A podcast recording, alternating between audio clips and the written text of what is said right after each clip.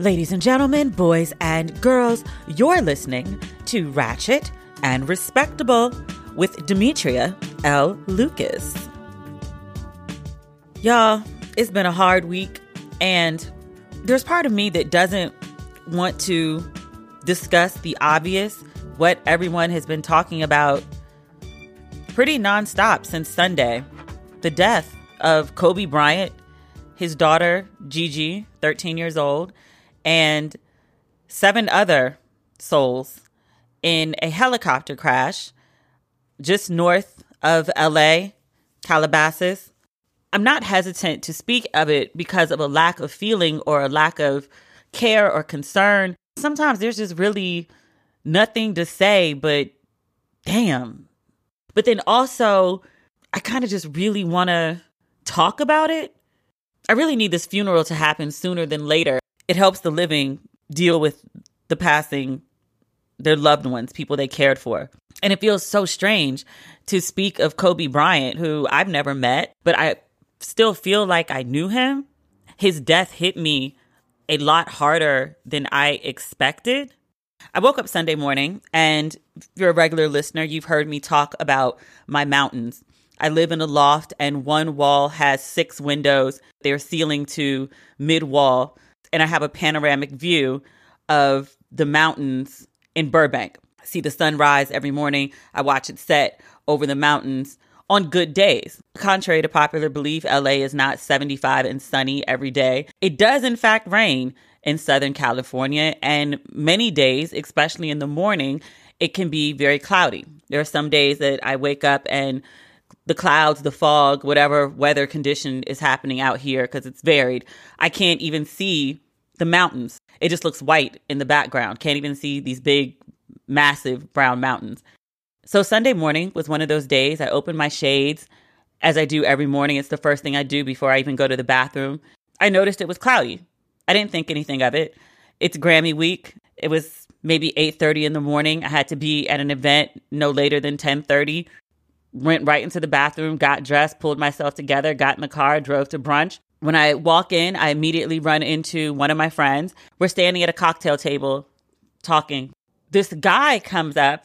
I don't know who he is. I've never seen him before in my life. He says, Kobe Bryant died in a helicopter accident. And I was like, what? Because it just doesn't compute. Why would you say something like that? Because it's obviously not true, like this is a hoax or something. And he was like, no, Kobe Bryant died in a helicopter accident. And I just sort of looked at him. There was a string of words coming out of his mouth, but they just weren't computing to me. He hands me his phone and says, Kobe Bryant died in a helicopter accident. And I look at the phone and it's TMZ and a picture of Kobe Bryant with the words that this man has been saying to me. And then they finally unscramble in my head and I'm looking at the phone and I'm like, Kobe Bryant died in a helicopter accident? News spreads around the room that Kobe Bryant has died. Clink of the glasses. It's time for this event to begin. The room was too messed up. Like everyone's in shock. Everyone's upset. Brian Michael Cox, his Grammy brunch, and Faith Evans was being honored for her 25th year in the music industry. She was there. She looked beautiful. It was a good event, but it just, everyone was just in the wrong mindset. We started the event with a minute of silence to acknowledge Kobe's death. The event starts. Brian Michael Cox is trying to get people hyped, and everyone's got their nose in their phone, checking for updates on what's going on, who else was in the helicopter, if this is fake news, which I think everyone was hoping that it would be. There's an older black man sitting at the table with me. He looked like he was in his 50s, which probably means he's in his late 60s, trying not to cry, holding back tears. The news is just terrible. I saw one update, an ABC reporter who has since been suspended. He says that all of the Bryant children were on board. So Kobe and his 4 girls, which is horrific. I couldn't even process that. Like, I was checking to see if anyone else was verifying it because that's so terrible that I just blanked it out. Like, I was like, my mind can't process this. This cannot be true. And thankfully, it was not. There's a rumor that Rick Fox was on board. Rick Fox is dead. And I'm like, oh, Foxy. My hand started shaking. And I didn't know I felt that strongly about Rick Fox. I don't follow the Lakers. I'm not a big basketball fan. I realize that my affection for Rick Fox comes from watching the game. Foxy. Why else would I call him Foxy? I'm terribly upset thinking that Rick Fox is dead, but then it comes back that Rick Fox is, in fact, not dead, that he's actually alive, which, thank God. Then it's confirmed that Kobe's daughter was on board, which when I wrote on Instagram on Sunday evening, I think I waited till probably like 5 or 6 o'clock just to compose myself. I put up a black square. Everyone, their mother was posting pictures of Kobe and his daughter. I just put up a black square and was like, look, I got nothing. And I wrote then that I don't have the words to address the death of a 13-year-old girl. And I still don't. Like, I don't know what to say other than it's terrible and it's awful and what a tragedy. And she wasn't the only young girl on board. There were 9 people on the helicopter, Kobe and his daughter, another mom and daughter, leaving a husband and father behind. And then another family, a mom, a dad, a daughter. They had 2 additional children that now have no mommy and no daddy and no sister. My heart breaks for them. And the pilot. It's just a tragedy. I read that it was Kobe's helicopter. It was a foggy day and they got special permission to fly in very bad weather. The pilot just couldn't see. Got off track, couldn't see where the mountains were. That's an indication of how bad the fog was that day. Sad. My heart breaks for obvious reasons for Vanessa Bryant and her remaining children. Lose your husband of 19 years and your 13-year-old daughter in one day. To lose them both in a lifetime is bad enough, but in one day? She released a statement, or someone from the Bryant PR Camp Foundation released a statement yesterday on Instagram, on her Instagram page. Her page had gone private for obvious reasons. And she opened it up and posted, or someone posted to it, thanking people for their love and support and, you know, acknowledging her anguish. God bless that woman, because I would be laid up in bed on Valium, Xanax, Percocet, maybe all 3. Like, I wouldn't be able to function in the world. But she also has 2 little babies. I think one daughter is 3, maybe. And then the other one's not even a year old, the youngest. Sad. I stayed at the event through brunch, tried my best to participate. I was just out of it. And this one thought kept coming over and over in my head. And it was like, I watched him go to prom with Brandy. Like, that was the only real, like, coherent thought that kept popping up. It's like, I watched him go to prom with Brandy. And it was just, I knew it was a weird thing to think. And I was just like, I'm out of it. I'm losing my mind. I just need to go home. So I canceled the rest of the day. I had a bunch of stuff that I was supposed to do, events I was supposed to go to for the Grammys. And I was like, yeah, I'm done. I'm tapped out.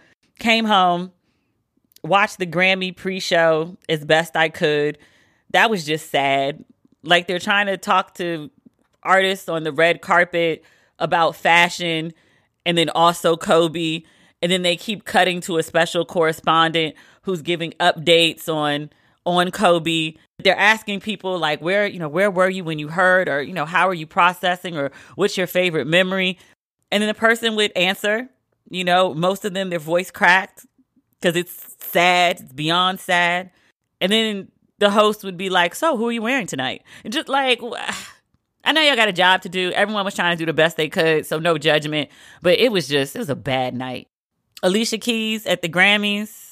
I like Alicia Keys. I do. I liked her first album. I don't know whose idea it was. And I'm gonna say this while acknowledging that everyone was scrambling to change the show. They wanted to show respect and give some sort of dedication for the loss of an American hero on music's biggest night, this very watched televised award show. Whoever decided that Boys to Men needed to be opened up by or accompanied by Alicia Keys, Alicia on her own can carry the very special notes that Alicia delivers. Some people very much enjoy it. Her voice is much improved since Whitney Houston's funeral, because that's probably the worst that it was. But it's back in decent form now. Boys to Men ain't decent form. That's superior form. When you have decent form, you shouldn't be singing with superior form. Certainly not harmonizing a cappella. That sounded ungood. Lizzo did nice at the Grammys. Demi Lovato, she looked good. She sounded good. I'm glad to see that she's in better spirits. I don't remember much else from the show. Usher, I thought his Prince tribute was nice. It wasn't the greatest Prince tribute, but no one is going to really do a Prince tribute like Prince. Like, you can't outdo Prince. I thought it was nice. My mother was appalled. Apparently, Usher changed a lyric, a line on Kiss. You don't have to watch Dynasty to have an attitude. I guess Usher changed it to Insecure, and my mother just went off. Who does he think he is to change the lyrics to a Prince song? I was like, Mom, he just, was trying to be relevant. And she was like, no, you don't change Prince. I think I have a little soft spot for Usher, so I let it slide. But she does have a point. You really don't tamper with Prince. It took me a while to figure out why I kept thinking I watched him go to prom with Brandy. So I kept saying it to myself over and over, like, but I watched him go to prom with Brandy. Like, I watched him grow up. Kobe Bryant going to prom with Brandy is probably when he first arrived on my radar. And I very much remember all the debate, vigorous, ongoing debate about him not going to college and going straight to the NBA. I think he was 17. I remember all the conversation. This black guy who spoke Italian and was going to be a Laker, and he wasn't going to college, and could he compete, and was this a bad idea, and would he make it in the league? And I remember him as a kid. And then over all this time, I watched him become a husband, become a father of four, no less. He went from, well, will he, can he, should he, about the NBA to dominating in the league. I remember when he got married. I remember there was all the controversy. He didn't do a prenup. His parents were pissed about him getting married. He was only, 21? He and his wife, through the ups and downs, made it 19 years. I remember Colorado, the press conference afterward, the ring, which we'll save for another day. Now is not the time to discuss that, but I do want to discuss it at some point. I remember there was a time when I thought 30 was old. I'm not 41 yet. I'm 40. So getting there. I'm what young people call old and what old people call young. Most of the time I feel like a 25-year-old unless I'm actually hanging out with a 25-year-old, at which point I feel very much 40. Even with 40 years of past time, I still think of life as there's so much more to be lived. There's so much more that I want to do. There's so many things that I plan to accomplish that I have not yet. And I can't imagine that being cut short 6 months from now. I feel like there's so much time left, but you don't know when your time is up. People always say you're not promised tomorrow. Shit. You're not promised the rest of the afternoon either. Kobe, of all people, he maximized his 41 years. He accomplished so much, but he had so much more left to do. If nothing else, then just raise his babies and love his woman. Just chill. See some world. Whatever it was. I do wish he and everyone else on that plane was still here to fulfill whatever their dreams were. It's just sad. And that day was a shit show. Like a complete shit show from start to finish. 9 people die in a helicopter accident. There's some question as to whether all the families or any of the families were informed that their loved ones had passed before TMZ breaks the news. Dude from TMZ, Harvey, what's his last name? He went on The Real and was like, oh no, we talked to Kobe's family first. We were in contact with them before we released the news. The LA Sheriff's Department says otherwise.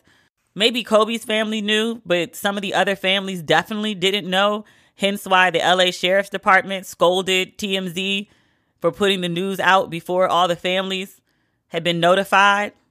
Can you imagine your loved one hearing that you died while scrolling on Instagram? Your mother, your father, your wife, your child, your husband. Rick Fox, in fact, did have that experience, or at least his mom did. Rick Fox hears that Kobe and his daughter have died. He's on the phone with his kids.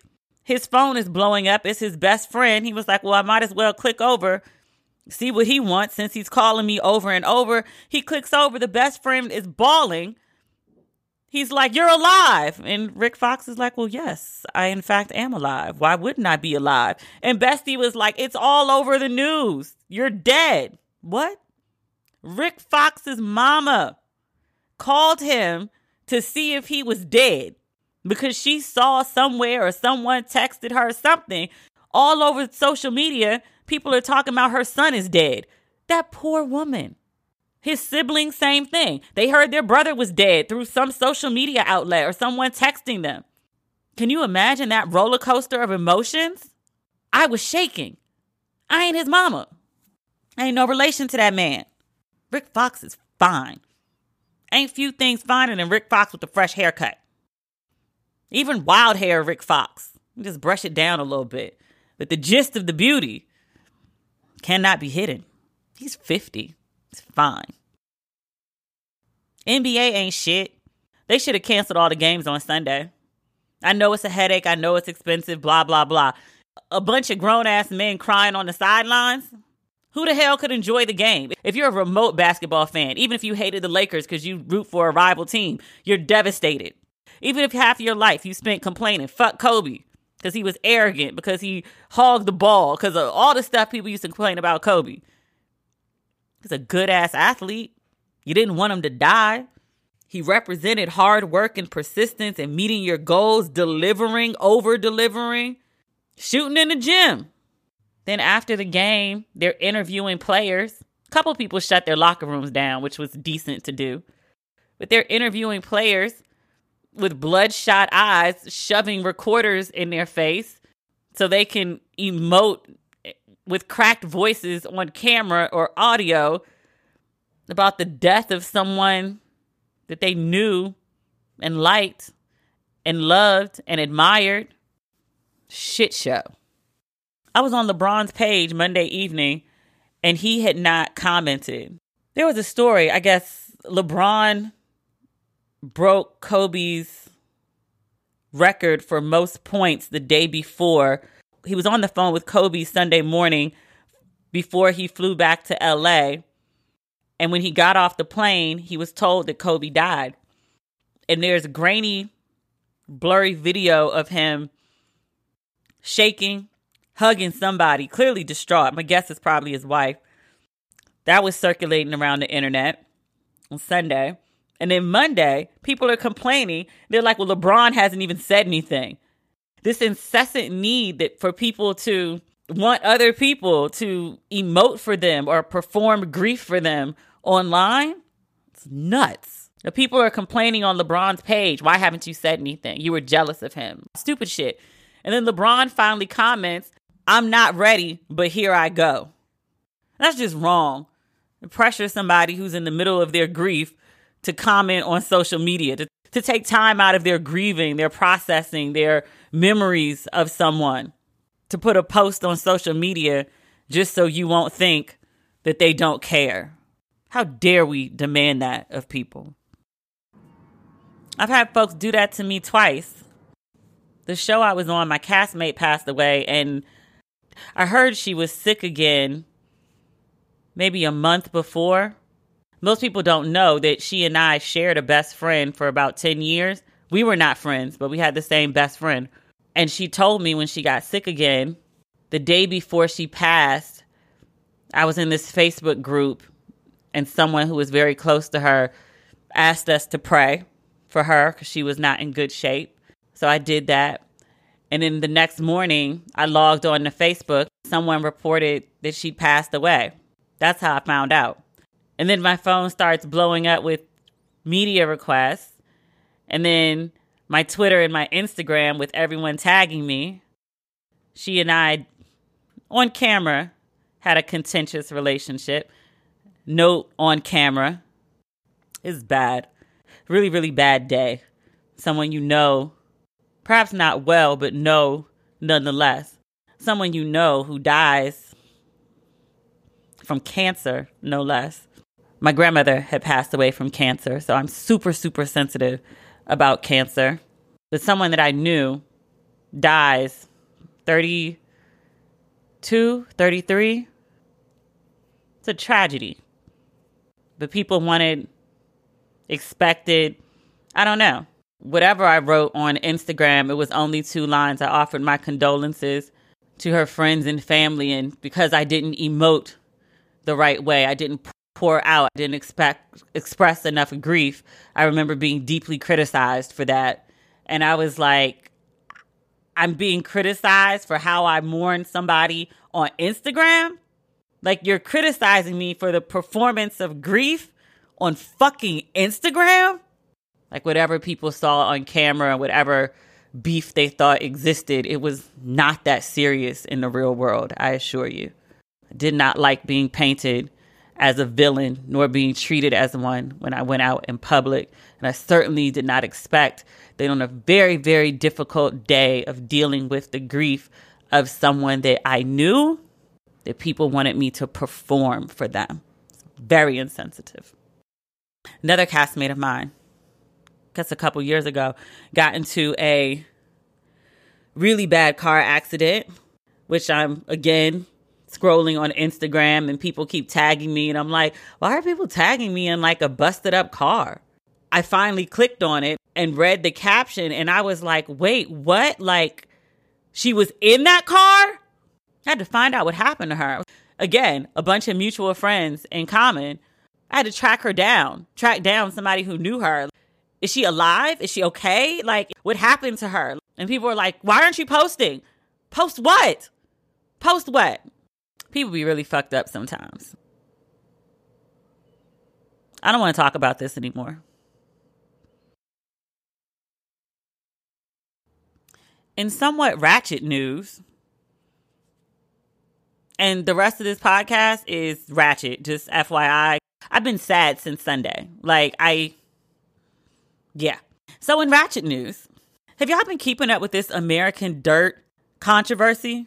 American Dirt is this new novel, came out last week by Janine Cummins. She's from Spain. In 2015, she ID'd as white. She has since written a book, American Dirt, about a Mexican mother and her son who flee to the U.S., after a drug cartel comes after their family. Janine Cummins, who identified as white in 2015, prior to the publication of the book, somewhere in 2019, she began identifying as Latina. Lots of buzz about this book. Flatiron Books, the publisher, hailed it as, quote, grapes of wrath for our times and, quote, a new American classic. Cummins allegedly received a 7-figure advance for the book. It quickly became a bestseller on Amazon, Barnes & Noble, the New York Times, and sold nearly 50,000 copies in the first week. Oprah Winfrey selected American Dirt as her second pick for her relaunched book club. Oprah called it, quote, a heart-wrenching page-turner, and you won't be able to put it down. In the 9 days since this book has come out, it's gone from complete sugar to complete shit. Latino writers and readers have accused Cummins of cultural appropriation, perpetuating Latino stereotypes, and there's some question as to whether she may have plagiarized the work of other Latino writers. It gets worse. She had a book release celebration, big fancy dinner. The centerpieces on the table were imitations of the Mexican border wall with barbed wire around them. That's racist as fuck. Gets worse. To build the author's credibility, when the publisher was pitching out the book, they mentioned that her husband had been an undocumented immigrant. The publisher just let people run with the idea, assume that her husband was an undocumented Mexican immigrant, hence where she gets her deep insight on the experience from. You know that man was from Ireland? White people, I tell you, they be trying it sometimes. So yesterday, more than 100 writers write an open letter to Oprah Winfrey asking her to remove the book from her book club. This is what they put in the letter. Quote, "This is not a letter calling for her silencing nor censoring, but in a time of widespread misinformation, fear-mongering, and white supremacist propaganda related to immigration and to our border, in a time when adults and children are dying in U.S. immigration cages, we believe that a novel blundering so badly in its depiction of marginalized, oppressed people should not be lifted up." I love when writers get mad because they will give you the drag of life. There's more. The writers claim, quote, "The book is widely and strongly believed to be exploitative, oversimplified, and ill-informed, too often erring on the side of trauma fetishization and sensationalism of migration and of Mexican life and culture." People were so pissed off that the publisher ended up canceling the author's book tour after 5 dates. It was supposed to be 40. They made it 5, and the publisher was like, "No dice, we done." And here's why they said they canceled it. Publisher Bob Miller, he got to be white with that name, he cited specific threats to booksellers and the author. It led them to believe there, quote, "exists real peril to their safety." Peril to their safety over a book? This man made it sound like this about to be a drive-by at Barnes and Noble. Perils to their safety? We banging over books? From what I read, activists and critics had planned to attend the book signings, and they wanted to question the author about the book's depiction of Mexicans, their experience. That's not perilous. That's uncomfortable. Y'all didn't want to be confronted by the people you offended and appropriated from. And then you made it sound like they were crazy and violent. That's very white, capital W, very white. In a statement, the publisher did admit how badly they botched this situation. That's when I first got put onto it. I saw the publisher's statement, which was so over the top in admitting its wrongdoing. I was like, what exactly did y'all do? And then I went back and found the controversy, and I was like, oh yeah, y'all fucked up big time. The publisher said they, quote, "had been caught by surprise by the anger and frustration expressed by many." He said, "The fact that we were surprised is indicative of a problem. The discussion around this book has exposed deep inadequacies in how we at Flatiron Books address issues of representation, both in the books we publish and in the teams that work on them." He also admitted to mistakes made by the publisher specific to the promotion. "We should never have claimed that it was a novel that defined the migrant experience. We should not have said Janine's husband was an undocumented immigrant while not specifying that he was from Ireland. We should not have had a centerpiece at our bookseller dinner last May that replicated the book jacket so tastelessly. We can now see how insensitive those and other decisions were, and we regret them." It's just me? Or are you tired of white people doing stupid shit and apologizing for it after? When I was a kid, I used to just do dumb shit, and I'd be like, "Oh, I'm sorry, mommy." And she'd be like, "Don't be sorry, just don't do it." Like, some stuff is so blatantly stupid that you should know better than to do. That applies here. This whole problem with this book and the insensitivity about the nails and the husband from Ireland and the barbed wire, all of that could have been avoided if you had one person of color in a position of power in your company. I don't really know the ins and outs of Mexican culture. I've been to Mexico a couple times, but I could probably tell you very easily, hey, this centerpiece of a Mexican wall with barbed wire around it, with a bunch of rich white people swilling champagne, that's not going to go over well in these pictures. We should just put some flowers on the table. That might be best. Mm-hmm. Hey, guys, I think we should publish this book about the Mexican experience written by this white woman with an undocumented husband from Ireland. Black girl in the room. I could be like, you know what? If we really want to do a book about the authentic Mexican experience, we should probably get a Mexican to write it. Maybe? I'm sick of white people in this shit. Just do crazy, stupid shit. Just getting yourselves in all sorts of muddled mess. Because y'all ain't got no people of color in the damn room in a position of power who could be like, hey, y'all about to fuck up. It's so easy for us. It's so difficult for y'all. Jesus. Hire some damn people of color. And Oprah, bless her heart, Oprah just in some shit right now. I don't know what's going on, Lady O. Is everything okay? Because this is the second book in the book club. People are pissed. And she can't pull this book because she just pulled out of the documentary on Russell Simmons, which is our next topic. So she can't pull out of this despite all the controversy. So she's like, yeah, like I hear people's concerns. And I spent the past few days listening to members of the Latin community, trying to get a greater understanding of their concerns. And I hear them. I do. She says she ain't pulling the book. And she'll address the controversy in more detail in a March episode of Oprah's Book Club on Apple. I love me some Oprah. You know I love me some Oprah. I ride for Oprah. Man, fighting the war on two fronts is hard. You over there fighting the Russell war?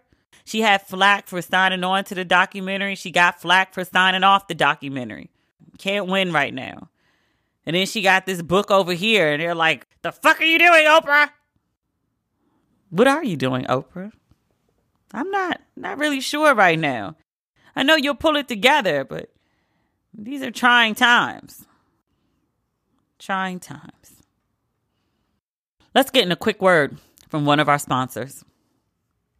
When it comes to beauty products, we have so many choices. So why not ask for more from your favorite brands? I'm motivated now more than ever to stick to high-quality, amazing products that are both vegan and cruelty-free. That's why I'm so glad I discovered Thrive Cosmetics. Thrive Cosmetics products are made with high-performance, skin-loving ingredients. Their clinically proven formulas highlight your best features with long-lasting wear. I got my box of Thrive Cosmetics a couple days ago, and I was really, really happy. I don't wear makeup most days, but when I do, I usually put a little lash on.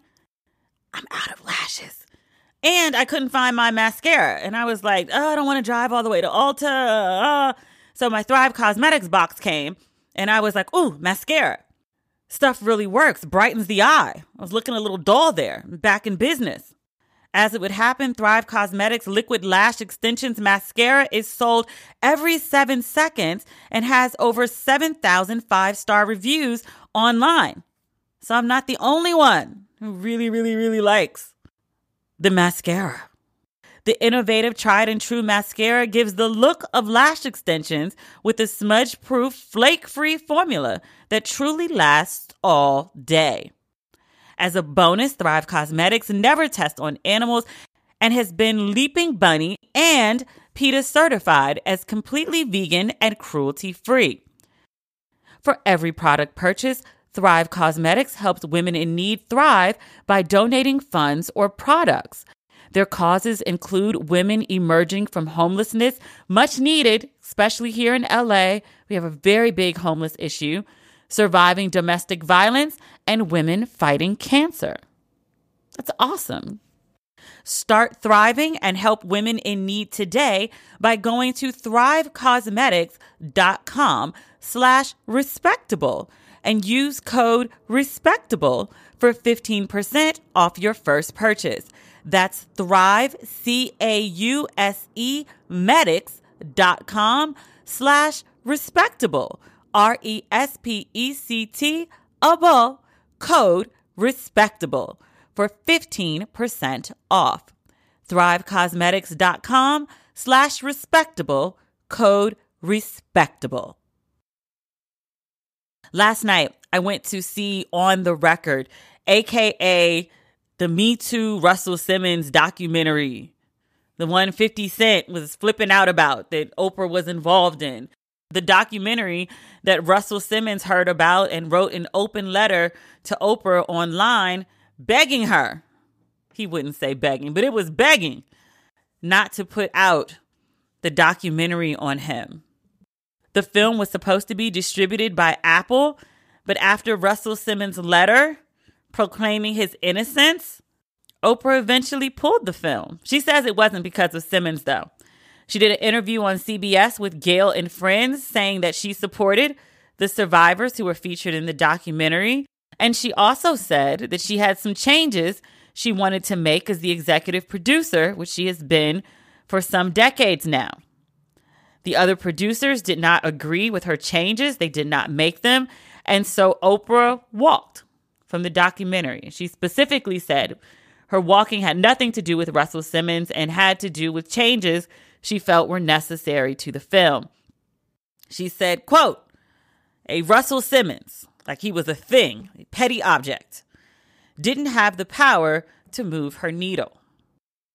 I read somewhere else that Oprah had Ava give the film a once-over, and Ava found problems with it. The screening I went to was at a private residence in Brentwood. In my head, I pictured that I would be going to somebody's house and we would all sit around on the couch in the living room and we would watch this film. Silly me. They had a film room, but it was actually like a film house. So like a whole guest house, but just a private theater.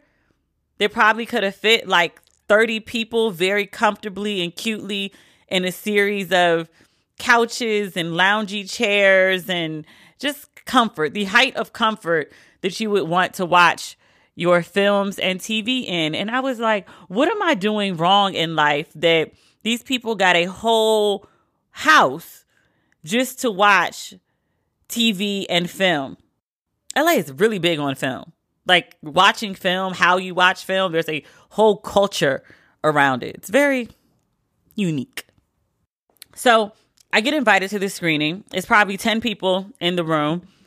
Someone I know is involved with the film. They asked me if I wanted to see it. I was watching the film looking for the reasons that Oprah may have found it problematic. I know that the version that I saw last night was the version that aired at Sundance. I do not know if it was the last version of the film that Oprah saw that she wasn't pleased with and decided to pull out. I don't know what edits, if any, had been made. But I was watching the film looking for the problems. I've been a journalist the better part of 20 years now. Went to J school, NYU, like a journalist. Like I've written thousands of articles. I just don't really write anymore. Screenplays, books, Instagram updates. But I don't really write for publications as much as I used to. It's just, honestly, it's not lucrative for me. I was looking with journalistic eyes at the film, specifically looking for the moment or moments that I think would make someone have pause enough to pull out of the film. And honestly, I couldn't find it. It's not a perfect film. It's a film about sexual assault. It centers on one woman and her journey to have her story told. Drew Dixon, she was an exec at Def Jam and then also an exec at Arista. There are two other women who are pretty prominently featured, not as much as Drew, but two other women tell their stories about Russell. And then there's also a montage of 6 other women, I counted, telling their stories of their encounters with Russell. The common thread is he would get them alone. And he would go into another room under the guise of, I need to get something, I need to do something, or whatever. And he would come back in butt naked with a condom on and pin the woman down. All women had the same accounts. They screamed, they fought, they whatever. And he would physically overpower them and rape them. In Drew Dixon's case, when she was working at Def Jam, she said everything was fine for a while. And then he would pull her into a closet and try to make out with her. She would freak out, and then he would super apologize, and I'm so sorry, blah, blah, blah. And she was like, it was weird. He didn't seem violent. It was just like, what the fuck? He would lock off his doors and pull his dick out. So I was like, creepy motherfucker. But again, she says he wasn't violent. She was like, he was just casually inappropriate, hypersexual in a way that like a lot of men can be sometimes. Like kind of creepy, but like harmless creepy. So she didn't think he was a physical threat to her. She went to his house one night. He raped her. The women seemed credible to me. If any of them went to the police, they didn't mention it. Drew told a couple people about the incident, the rape at the time. One of them is a guy who's in the documentary and says, yeah, I could tell something was wrong with her. She told me way back then what happened. I see why Russell didn't want it made. It's very damning. The accusations, the number of women, and then also there's audio and video of Russell talking about women and the way bitches and hoes just so casually flows out of his mouth when talking about women who haven't even done anything. Like, it's just, bitch hoe is synonymous for woman. I mean, a lot of men speak about women that way. A lot of men don't like women. Sex with women, perhaps, but actual women, not so much. So all the stuff that women say is bad. The consistency of the stories, the number of the stories, bad. But the stuff that comes out of Russell's mouth and the way that he delivers it, it's pretty bad. I also really understand why Oprah was drawn to this documentary. There are some really insightful points made, specifically about Black women dealing with Me Too, sexual harassment, assault, rape, all of those things that don't necessarily apply to the whiter Me Too movement.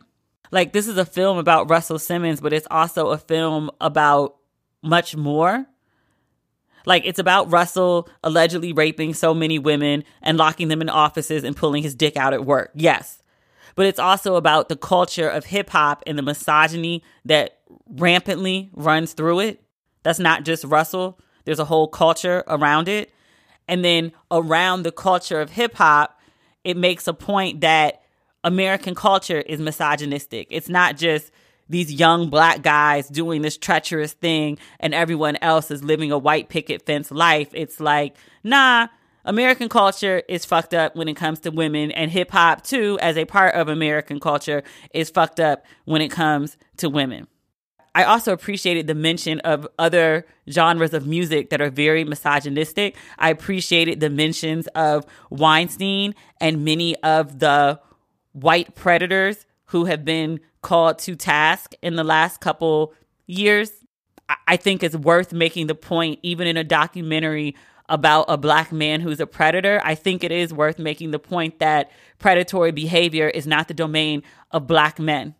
And I say that because as much as the What About Weinstein people drive me up a wall, because I think it's just a way of deflection of not wanting to talk about Black male violence towards Black women, Black male predatory behavior, Black male misogyny. And again, I don't think all men are misogynistic or predators or violent, but there are some, and those some in our community need to be addressed and rooted out. You cannot have a strong community without safe and healthy women and safe and healthy children. But about the Weinstein people, I think the vast majority of them are deflecting.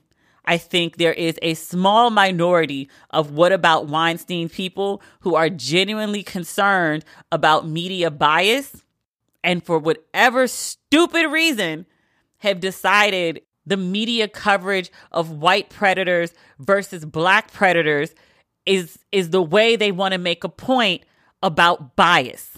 Media bias absolutely exists. A few years ago now, for The Root, I wrote this story. This white woman OD'd in an apartment. The apartment was on the Upper West Side. When the newspaper wrote an article about the woman's passing, they said something like she had consumed more rock cocaine than her system could handle, and she was at a cocaine apartment. Quote and unquote. I remember the quote, cocaine apartment. And I was like, Is that like a crack house? Apartment. If it was a black person, they would have called it a crack house. A white woman on the Upper East Side isn't smoking crack. She's consuming rock cocaine in a cocaine apartment. So I'll be the first to admit media bias is real. Media bias exists. Media bias is a problem. Media bias needs to be rooted out. But if you really want to make a point about media bias, discuss the lack of coverage of missing girls. Discuss the underrepresentation of single black fathers taking care of their kids. Talk about black teachers. Talk about the underrepresentation of black people who just mind their business, earn a legal wage, and somehow manage not to be predators in their community or even other communities. That's worth discussing media bias for. There's too much coverage of black men who are raping black girls and women? Really?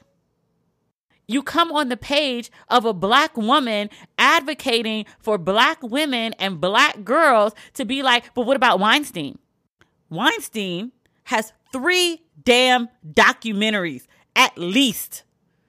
Weinstein is currently on trial and is covered every 24 hours by every major newspaper in the country who are keeping people updated on the Weinstein trial. People be like, well, when I log on to social media, I don't see. Let me explain to you how social media works. You choose who you follow. You literally choose the kind of content you consume. Weinstein is white. Most of his victims, not all, most were white. If you only follow black news outlets, which predominantly cover black people and black issues, you are not going to find a lot of information on Weinstein. If you are interested in information on Weinstein, I would invite you to follow the Washington Post, the New York Times, the LA Times, USA Today, all of these people. Consistently, every day of this trial, write a story on Weinstein. I don't see big stories about Weinstein. Do you follow Vanity Fair? Because Vanity Fair 2 weeks ago did a huge story. They interviewed 30 women who have accused Weinstein of predatory behavior. You can put a Google alert on your phone if you really want to make a point. Just log in. Come on, people. You can be informed if you choose to be. Another thing this film is about. It's about the effects of speaking up. Very often people say, well, why didn't they go to the police? Why didn't they say something at the time? The film includes footage of Clarence Thomas and Anita Hill when he was up for the nomination for the Supreme Court. And Anita Hill is the picture of a prim black woman sitting there describing how this man would talk to her about porn and her pubic hair on his coke. She did all that testifying. He still got nominated. He's still sitting on the Supreme Court. He literally sat on that court and didn't say shit for years. But he's there for life. They had footage from Desiree Washington. Remember her from Mike Tyson? I was a kid when that happened. I didn't remember how beautiful she was. But she's doing this interview with Barbara Walters. Barbara Walters says to her, people say, well, why did she go up to the room? She knew what was about to happen. And Desiree Washington says, I am shocked that people think this way in 1992. She thought the culture had moved far in 1992. Here we are nearly 30 years later, still asking the same questions. Well, why did she go upstairs? Why did she wear that? Why did she say that? Why didn't she quit? She needed a fucking job. She got bills. Another great point that came up in the film, and it was Drew. She had a lot of good insights. She was speaking about how when victims speak up, they are the ones that have to retell the dirt of the story. They have to repeat the nasty actions or repeat the nasty words that were said to them. And you can be like Anita Hill, the picture of prim, but the words penis and pubic hair on a can of Coke are rolling off your lips and not the alleged predator. You asked Clarence Thomas, did you say, I would never say such a thing? Did you pull, I would never do such a thing? All he has is the denials, but the talk of the porn and the penis and the pubic hair. That's all coming from the woman's lips. And then she gets associated with the filth because she's the one forced to speak it to prove what's happened to her. It's sick. It's very sick. Another thing that stands out. There's an infamous quote. I want to say it's by, I don't know if it's by the guy who wrote the Village Voice piece on R. Kelly or the guy who was doing all the reporting for the Chicago Sun-Times on R. Kelly. One of them pointed out the reason that R. Kelly was able to get away with all his predatory behavior, alleged predatory behavior, since he's not been convicted and I don't want to get sued.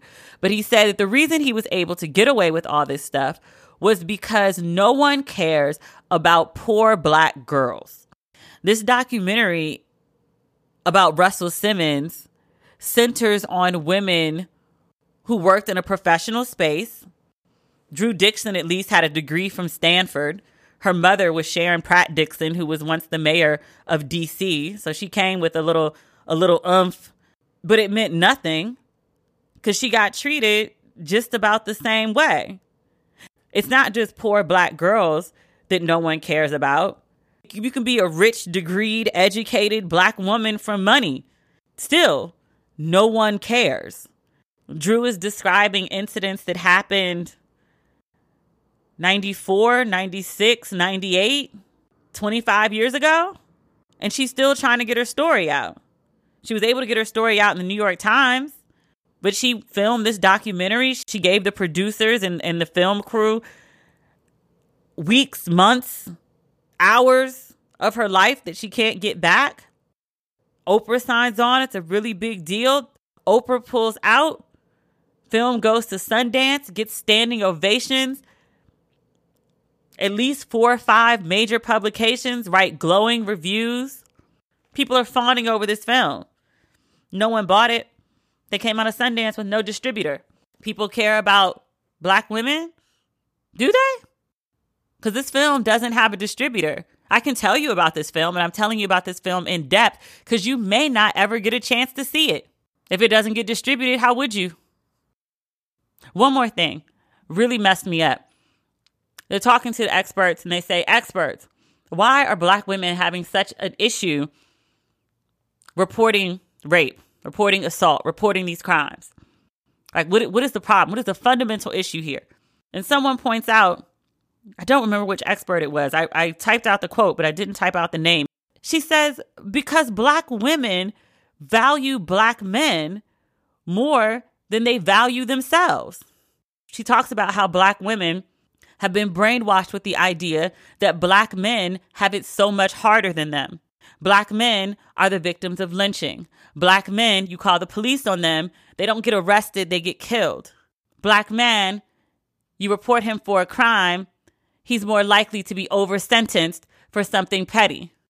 So you don't call the police on black men. In so many ways, we're taught to put the needs of black men before our own. They didn't say it in the documentary. We stayed over afterward and we talked for another 3 hours, 4 hours about various topics. And one of them was religion. We just tap dance on it. But as I was driving home, I was thinking about how many times a day in some form or fashion it's suggested that my role is that a man's helpmate. He is to lead and I am to submit. He is the head. I am the neck that turns the head. Your role is not number one. Your role is not even a co-leader to follow. What we're doing right now, this teaching women to be secondary so that they can build up the fragile egos of weak men, it's not working for us.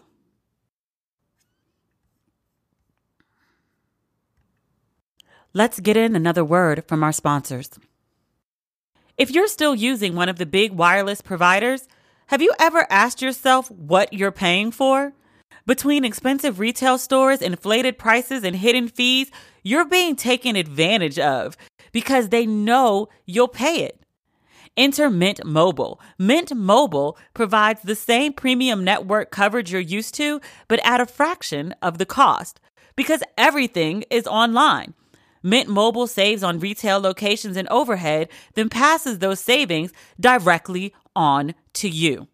Did I tell y'all about the time I got a phone bill for $177? I called my provider and was like, I can't pay $177 for a phone bill. It's ridiculous. They were like, well, ma'am, your bill. And I was like, I saw what the bill is. And I was like, I can't afford it. I was like, I only use this phone to talk on it, and was pleased with myself when I got it down to 100. And then I saw Mint Mobile and they were like, yeah, $15. And I was like, I'm sorry, excuse me, what?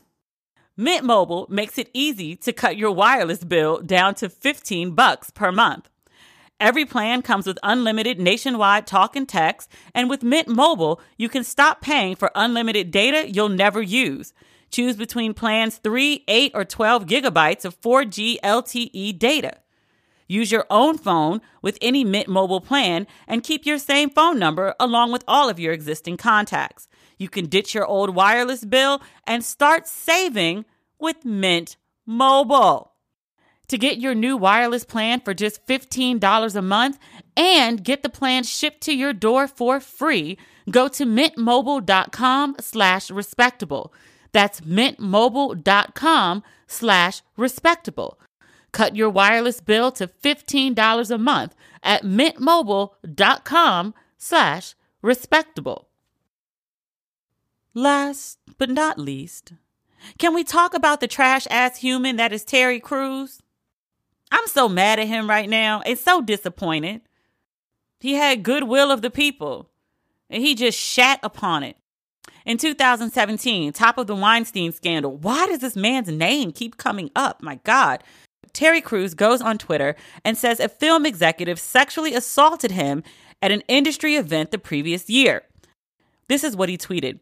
My wife and I were at a Hollywood function, and a high-level Hollywood executive came over to me and groped my privates. Jumping back, I said, what are you doing? My wife saw everything, and we looked at him like he was crazy. He just grinned like a jerk. I was going to kick his ass right then, but I thought twice about how the whole thing would appear. 240-pound black man stomps out Hollywood honcho would be the headline the next day. Only I probably wouldn't have been able to read it because I would have been in jail.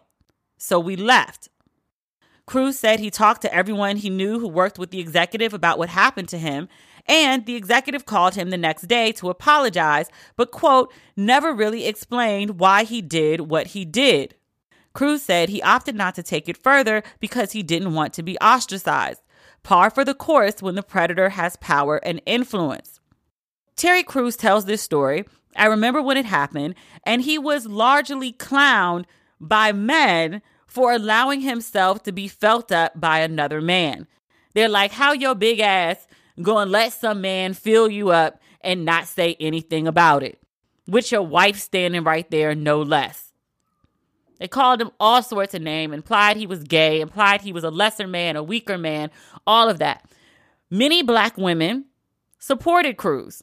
They could identify with being sexually harassed, being scared to say anything, not wanting to rock the boat, not wanting to be ostracized. They got it.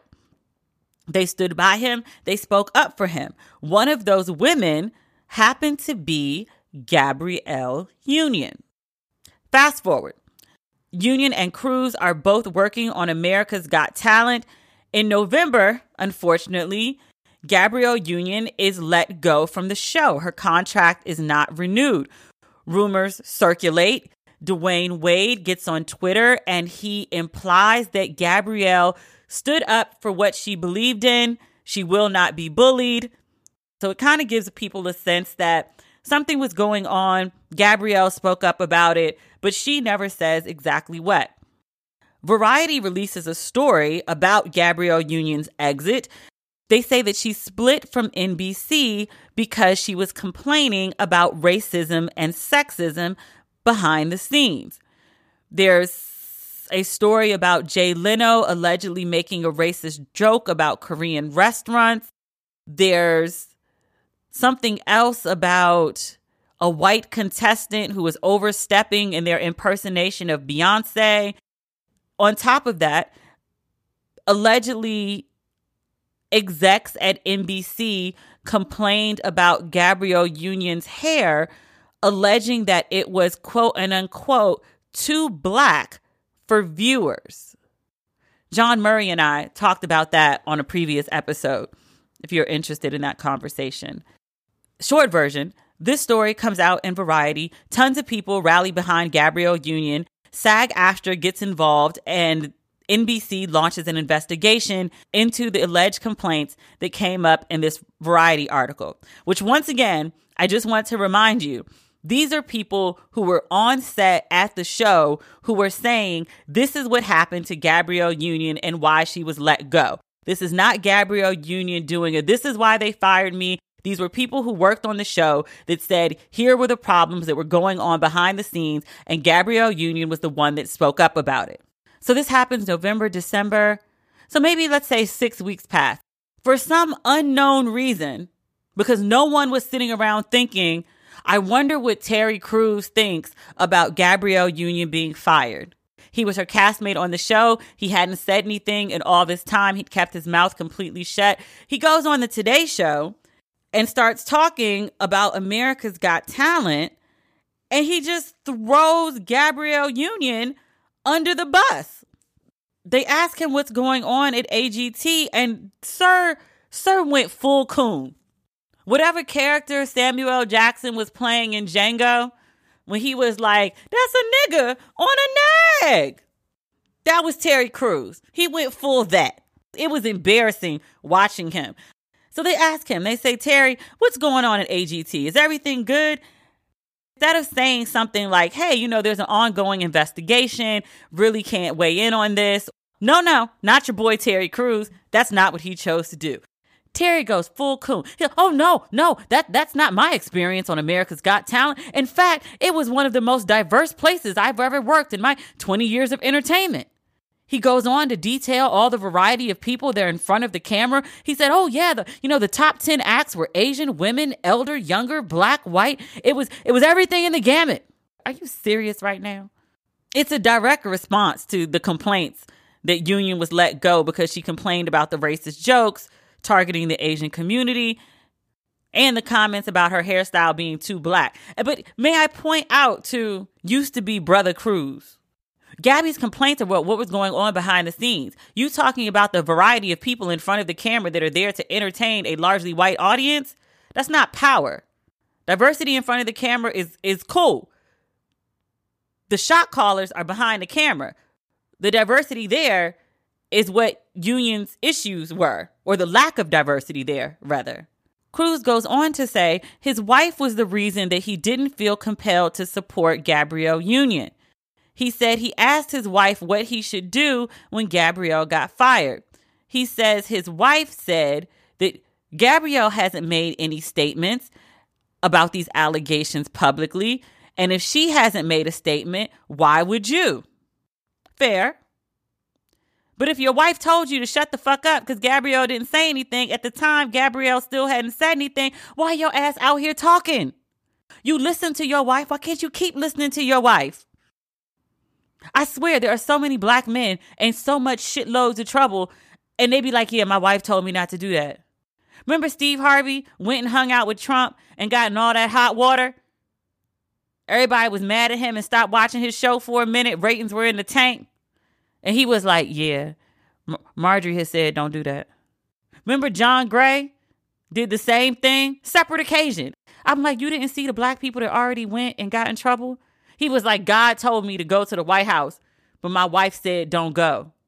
I don't believe God told you that. I really honestly don't. I do not believe God told you, you know what you should do? Go hang out for racists for a photo op.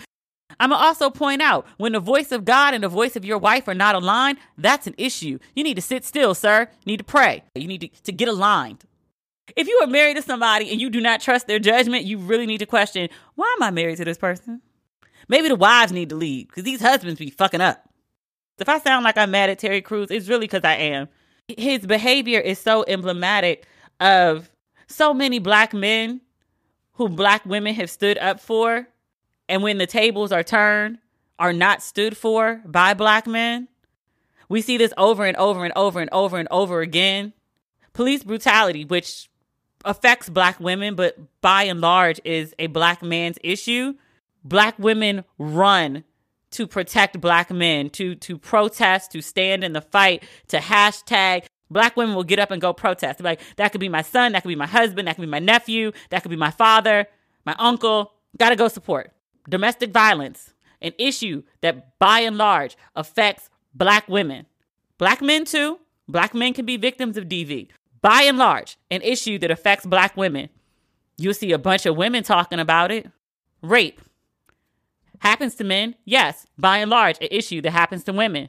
You see black women talking about it. The same black men that want black women to come support them when they talk about police brutality, when they need all hands on deck, when they need numbers, they want you to show up for their shit. When your shit comes, that's a women's issue. Domestic violence. What you say to make him mad? Why'd you stay? That's the shit you get when domestic violence is discussed. Or men want to run up in there and be like, why are y'all talking about domestic violence? What y'all should be talking about is, I extensively cover predators. I talk about Weinstein. I talk about R. Kelly. I talk about Bill Cosby. I talk about a lot of men's predatory behavior against women. Without fail, when I talk about the harm and the violence that some black men commit against some black women, some black men, and some black women too, are quick to run up on my page. And mind you, you gotta follow me in order to comment. I did it that way to keep the trolling down. Write about any black predator, within the first 5 comments, somebody's going to be like, well, what about Weinstein? Black men don't want to talk about black men's violence. They don't want to talk about black women. Black women's problems are not black people's problems. Those are black women's problems. Black men's problems, that's all hands on deck. All black people, black men, women, children, everybody on deck. You're going to discuss my issue because my issue matters. Your issue? Oh, that's y'all shit. Good luck with that. You talk about rape, no man ever knows a rapist. You talk about domestic violence, no man ever knows another man that hits women. You talk about men who use words like bitches and hoes. Every woman has been called a bitch or a hoe. No man ever says, yes, I call women bitches and hoes, and I know men that do. Catcalled in the street, street harassment. I've seen men do it, but no one I know does that. No. Every single woman I know, at the very minimum, you've been sexually harassed or talked to crazy in the street. Every woman I know got 5 stories. No man ever knows a man who's committed any of the crimes or the violence or the harm or any of the things that black women talk about. No man ever knows a man who acts like that. Certainly not himself. It's like 5 mystical men that don't know each other or anyone else are just running around creating all the havoc. It's not a cultural problem. It's these 5 mystical men, destructive men. They be everywhere, all over the country. Same 5 men committing all the harm. It's crazy. But back to the trash box human that is Terry Crews. Gabrielle Union is rightfully annoyed by Terry Crews' shenanigans. She goes on Twitter and it's like, hey, so I'm not clear why anyone would gleefully get on TV and tell lies that no one disputed. Once again, Gabby never said they didn't like my hair or I complained about XYZ and that's why I was fired. Variety went and talked to people on set and they were like, yeah, so this is what's been going on. Gabrielle further says, the reason I didn't say anything is because NBC and I agreed not to say anything as long as there was an ongoing investigation. She was like, I got tea. I'm happy to spill it all. What you want? And because Terry Crews is not done being a coon, he releases some statement and he was like, yeah, so there's only one woman on earth I have to please. Her name is Rebecca, his wife. He says, not my mother, my sister, my daughters, or my coworkers. I will let their husbands, boyfriends, partners take care of them. Rebecca gives me wings. So Rebecca's your Red Bull? Rebecca, who you don't listen to when she told you to shut the fuck up? That Rebecca? Rebecca, who did nothing while you also did nothing when a man walked up to you at a party and grabbed your dick. Rebecca gives you wings? Okay. Also, what kind of father says, I don't have to please my daughters? My father would never. He ain't a perfect father, but he ain't like a trash daddy either. I can't even imagine my father being like, I owe you nothing. I don't have to please you. The fuck you don't? You're my father. You sound crazy. Ugh, I hate this man. And I really, really liked him before all this drama. He's so disgusting to me now. And then because that's not enough, because he's not done, because he just, I don't know why. He goes, I'm a hog, you're a chicken. Just because you gave me eggs don't mean I owe you bacon. Ancient Flint, Michigan proverb. Nigga, what? Fuck you, Terry. Like, seriously, I don't really say that very often, but like, for real, fuck that man. I'm not sorry to that man. Gabrielle Union stuck her neck out for you. You didn't have to do anything. You didn't have to give her bacon. All you had to do was shut the fuck up. You'd been shutting the fuck up. Your wife had told you to shut the fuck up. Then you want to go on this national television show and go all gleeful like, oh yeah, nobody's ever done anything to me. This is the best experience I've ever had. Is it really? Because if you just got paid to act like a cooning ass motherfucker and lose the respect of all the black people in the nation, is it really the best place? They might pay well, but they don't really like you and they kind of treat you like shit. You're the token black dude, dude. My sympathies are with his wife because he's got to be a goddamn handful. Shout out to Nick Cannon, who came through in a clutch looking like a superhero in a turban. Come on, Nick. Nick didn't have to jump in a discussion. Nick's the former host, 9 years of America's Got Talent. He got a good thing going on with The Masked Singer. He had no reason to jump in this conversation. It's like he showed up with a bowl of tea and was like, I'm going to pour all of this bitch today. What y'all want? Earl Grey? Lipton? Peppermint? He showed up to Page Six and was like, yeah, so Gabby's the homie. Yeah, uh-huh. She is. Yeah, uh-huh. They were like, Nick, what's going on at AGT? You were there for a while. Talk to the people. He was like, yeah. So they have an institutional issue. The production company's from London, so they don't really get American culture and they make a lot of missteps along the way. He went on to say, Gabby's pointing out things that are true issues that need to be rendered and fixed. This here, that Nick Cannon didn't have to do but chose to do anyway, this is how you show up for people. Nick wasn't done. Nick said, I got more for you. More tea? Let me pour. He pointed out how people counted him out after he left AGT and he stood his ground. I believe he made a joke on a comedy tour about AGT. NBC found it offensive. I don't know if Nick quit, he got fired, but they went their separate ways. But he was like, everybody thought like, that's the end of you. You got this network job, you know, messed it up. And so you're done. And Nick was like, I could find work again, and did, on a rival network.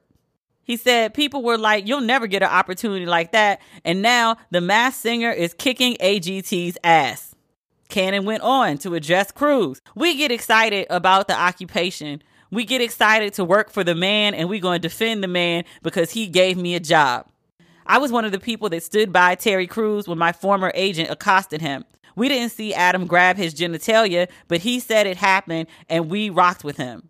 He said he practices the same thing, quote, especially when it comes to our queens. When it comes to Gabby, whatever she said, if it happened, I'm rocking with you. Let's go. Come on, Nick Cannon. And I would just like for folks to know, if you are in poor standing or you're not sure of your standing, you want to increase your standing with your black audience, with your black female faithful audience, because we watch TV and we buy tickets and we show up. The easiest way to do that, the easiest way to like get attention and like get people excited about you, is not to attack black women. It's to support black women. Guess who's going to be watching The Masked Singer? Be like, oh, let's go see what Nick Cannon is doing today. Let's support Nick Cannon. Me? Support a black woman in your life this week. We need it. Lord knows. It's been a rough week. So, as always, thank you for listening to Ratchet and Respectable. If you need some Ratchet and Respectable during the week, you can always follow me at Demetria L. Lucas. Twitter, which I barely use, but Instagram, Facebook, I'm always there spreading my ratchet joy. Oh, and if you like what you heard today, please subscribe. There are fun things coming down the pipeline, and those numbers really help me get them done. Okay, thanks for listening. We'll talk again soon. Bye for real.